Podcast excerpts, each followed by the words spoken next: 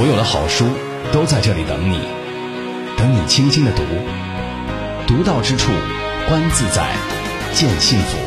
A good book is a good friend。你的私人电台书房，你的私人电台书房，南海轻阅读。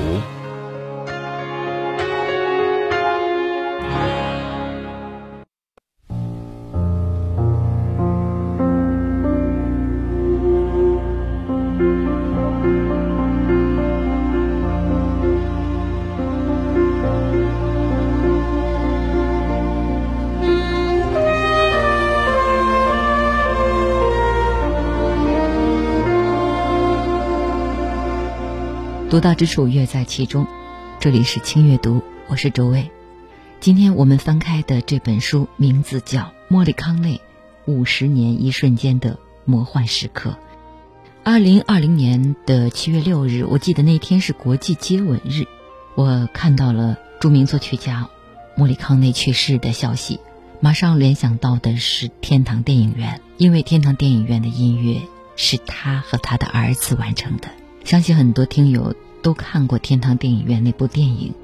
这部影片说的是成年后成为导演的托托重回故乡，看着忘年之友阿弗雷多精心保存的古老电影胶片，那上面保留着当时每一部电影遗失了的激情和爱。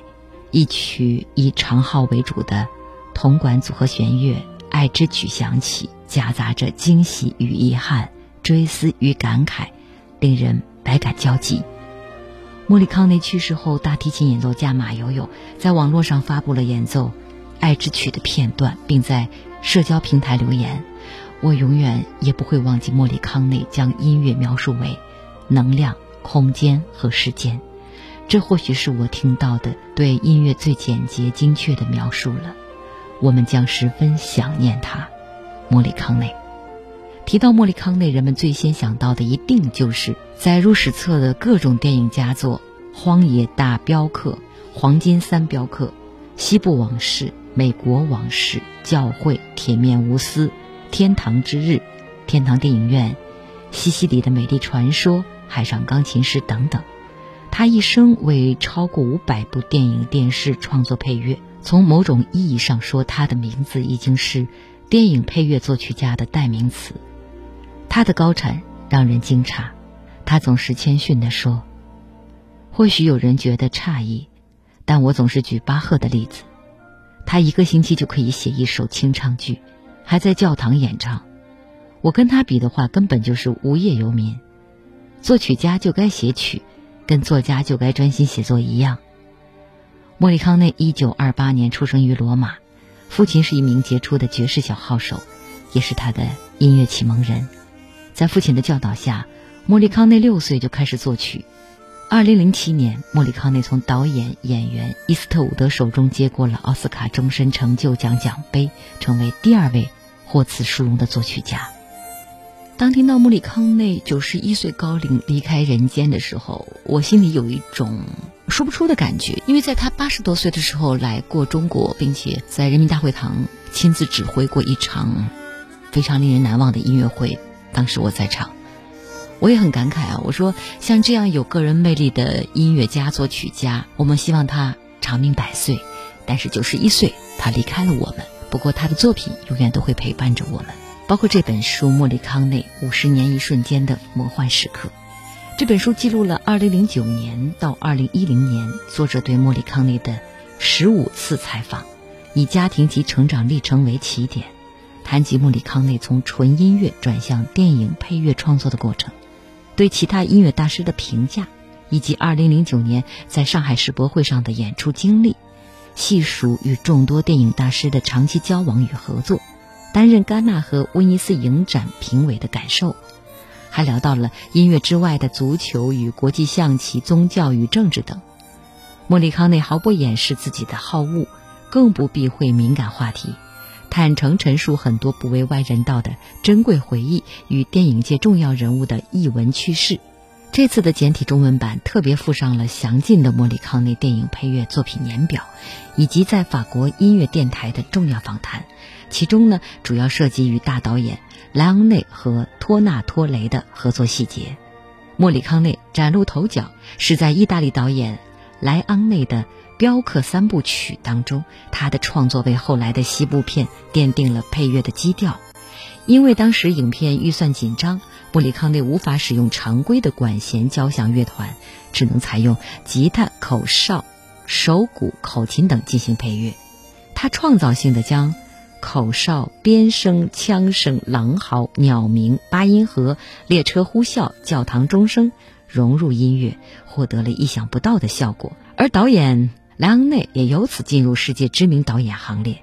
他将从未真正写过剧本的莫里康内形容为自己合作过最好的编剧。莫里康内还与莱昂内合作过美国三部曲。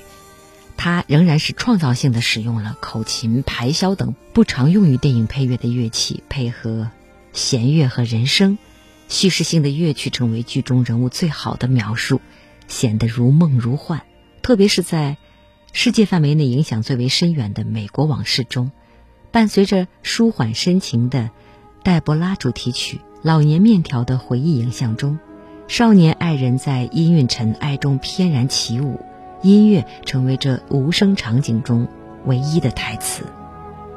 当莫里康内去世的消息传出来，意大利足球甲级联赛专门为他特设致敬环节。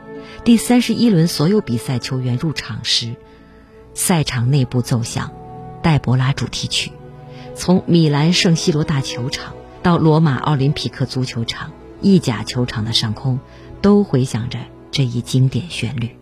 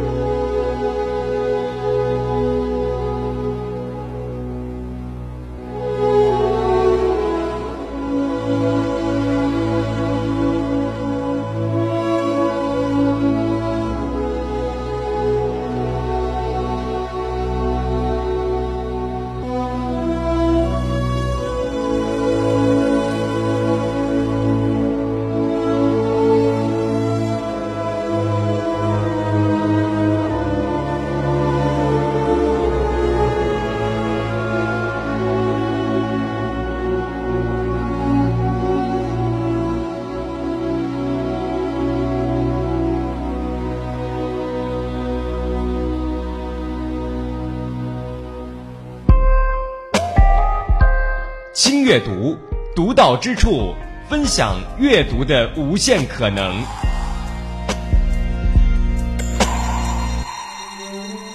这里是轻阅读，我是周薇。今天我们一起翻开的这本书是有关著名作曲家莫里康内的，这是莫里康内的口述，副标题是《五十年一瞬间的魔幻时刻》。刚才我们说的是莫里康内和导演莱昂内的几部作品。那么，莫里康内和意大利导演朱塞佩·托纳多雷也合作过享誉世界的时光三部曲。今天呢，着重为大家分享的是《海上钢琴师》。《海上钢琴师》讲述了一个被抛弃在弗吉尼亚号头等舱钢琴上的弃婴一九零零，在蒸汽船上成长为一名以海为家的天才钢琴师，并最终殉船于海底的故事。在看似虚构的一个艺术家的悲剧中，充满了人的生存隐喻，留给我们的是对人生命和存在的无尽思考。导演托纳多雷善于通过对物质社会中的小人物的关注，来揭示人性。在电影《海上钢琴师》中，他创造了一个平民风格的传奇。这部传奇人生是通过电影浪漫而唯美的空间展现和美丽而精致的画面传达出来的。很显然，导演是一位擅长讲故事的，他运用自己擅长的叙事技巧，让观众在与现实交织时融入梦境。与此同时，音乐占据了电影的一个非常重要的部分。莫里康内的音乐成为该电影的重要组成部分。他在他的电影中使用了许多不同的节奏和风格，创造出一种独特清新的听觉感受。影片大部分音乐乐观而轻快，虽然也有许多忧郁和踌躇的时刻，但依然与大环境融合的恰到好处。这部电影是在利用音乐和电影语言的各自特点基础上，强化了音乐表现和风格感，成功塑造了一九零零海上钢琴家的形象。也给观众留下了深刻的印象。电影的主人公一九零零是一个彻头彻尾的自我世界的瘾君子，船上的他是物质世界的弃子，他没有身份，没有社交，从而没有太多需要分散心神的杂事，使得他可以完全无视社会的物欲横流。于他而言，眼前的钢琴是倾诉对象，是精神寄托，更是用来隐匿和麻痹自身的药物。而身处的轮船，则好比是海上漂浮的孤岛，是一九零零寄放着身体和灵魂的与陆地相互放逐的独立世界。在电影当中，名声渐长的一九零零开始在主观上已然接受了国家的存在，但却不将其视作第一选择，而是把满足个人情感和本体价值作为首要。于是，作为物质生活中心的城市，被一九零零主动放逐。错综复杂的社会关系被他彻底放在了身后。作为一个特殊设定的角色，一九零零在懦弱的同时夹杂着与众不同的笃定，犹豫着是否上岸的他，充满了对未知世界的畏惧和怯懦，却在回到船上后，永远的笃定了他的隐匿和放逐。正如他自己所说，陆地对于他而言不过是一艘更大的船，但在这艘大船上，他将再也无处遁形。繁华的都市应有尽有，唯独没有尽头。相比赤身裸体的暴露在看不见尽头的城市里，他最终选择去陪伴着他能够完全触及的黑白琴键。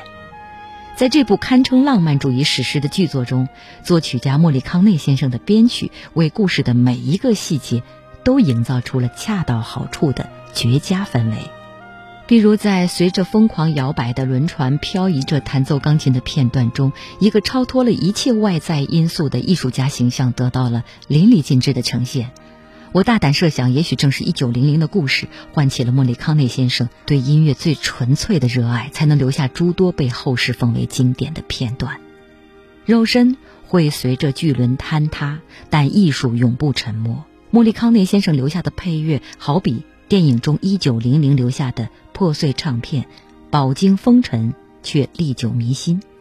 海上钢琴师永远在以他们浪涛般不绝的音符向后世诉说着时代的高潮与低谷。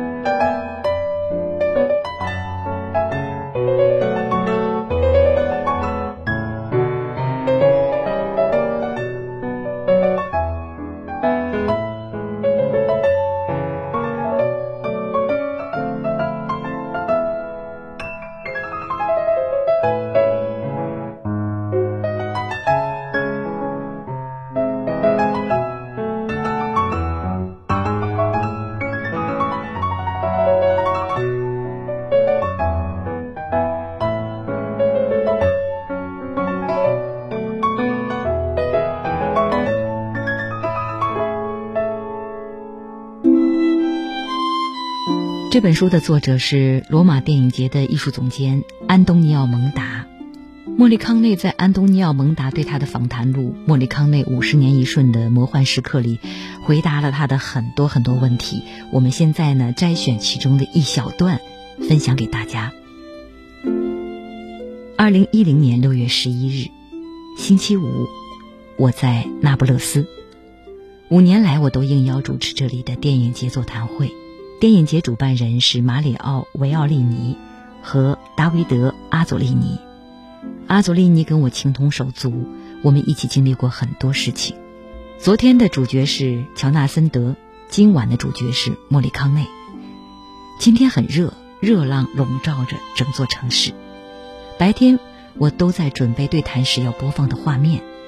第一次筛选的结果一共有二十三段影像，是平常在这类场合播放影像数量的三倍。但我随即理解，要减少影像数量十分困难。因为就是有这么多的影像跟音乐。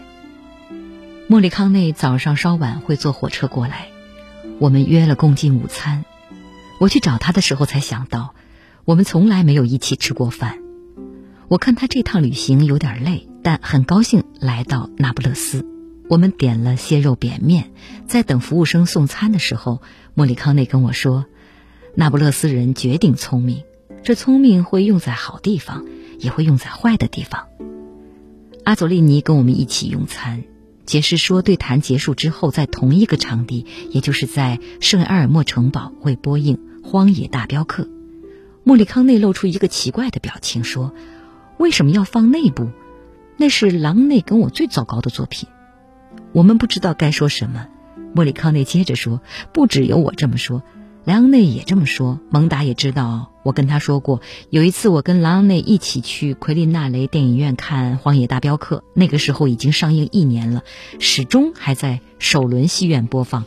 我们一方面觉得很骄傲，一方面又对电影质量很失望。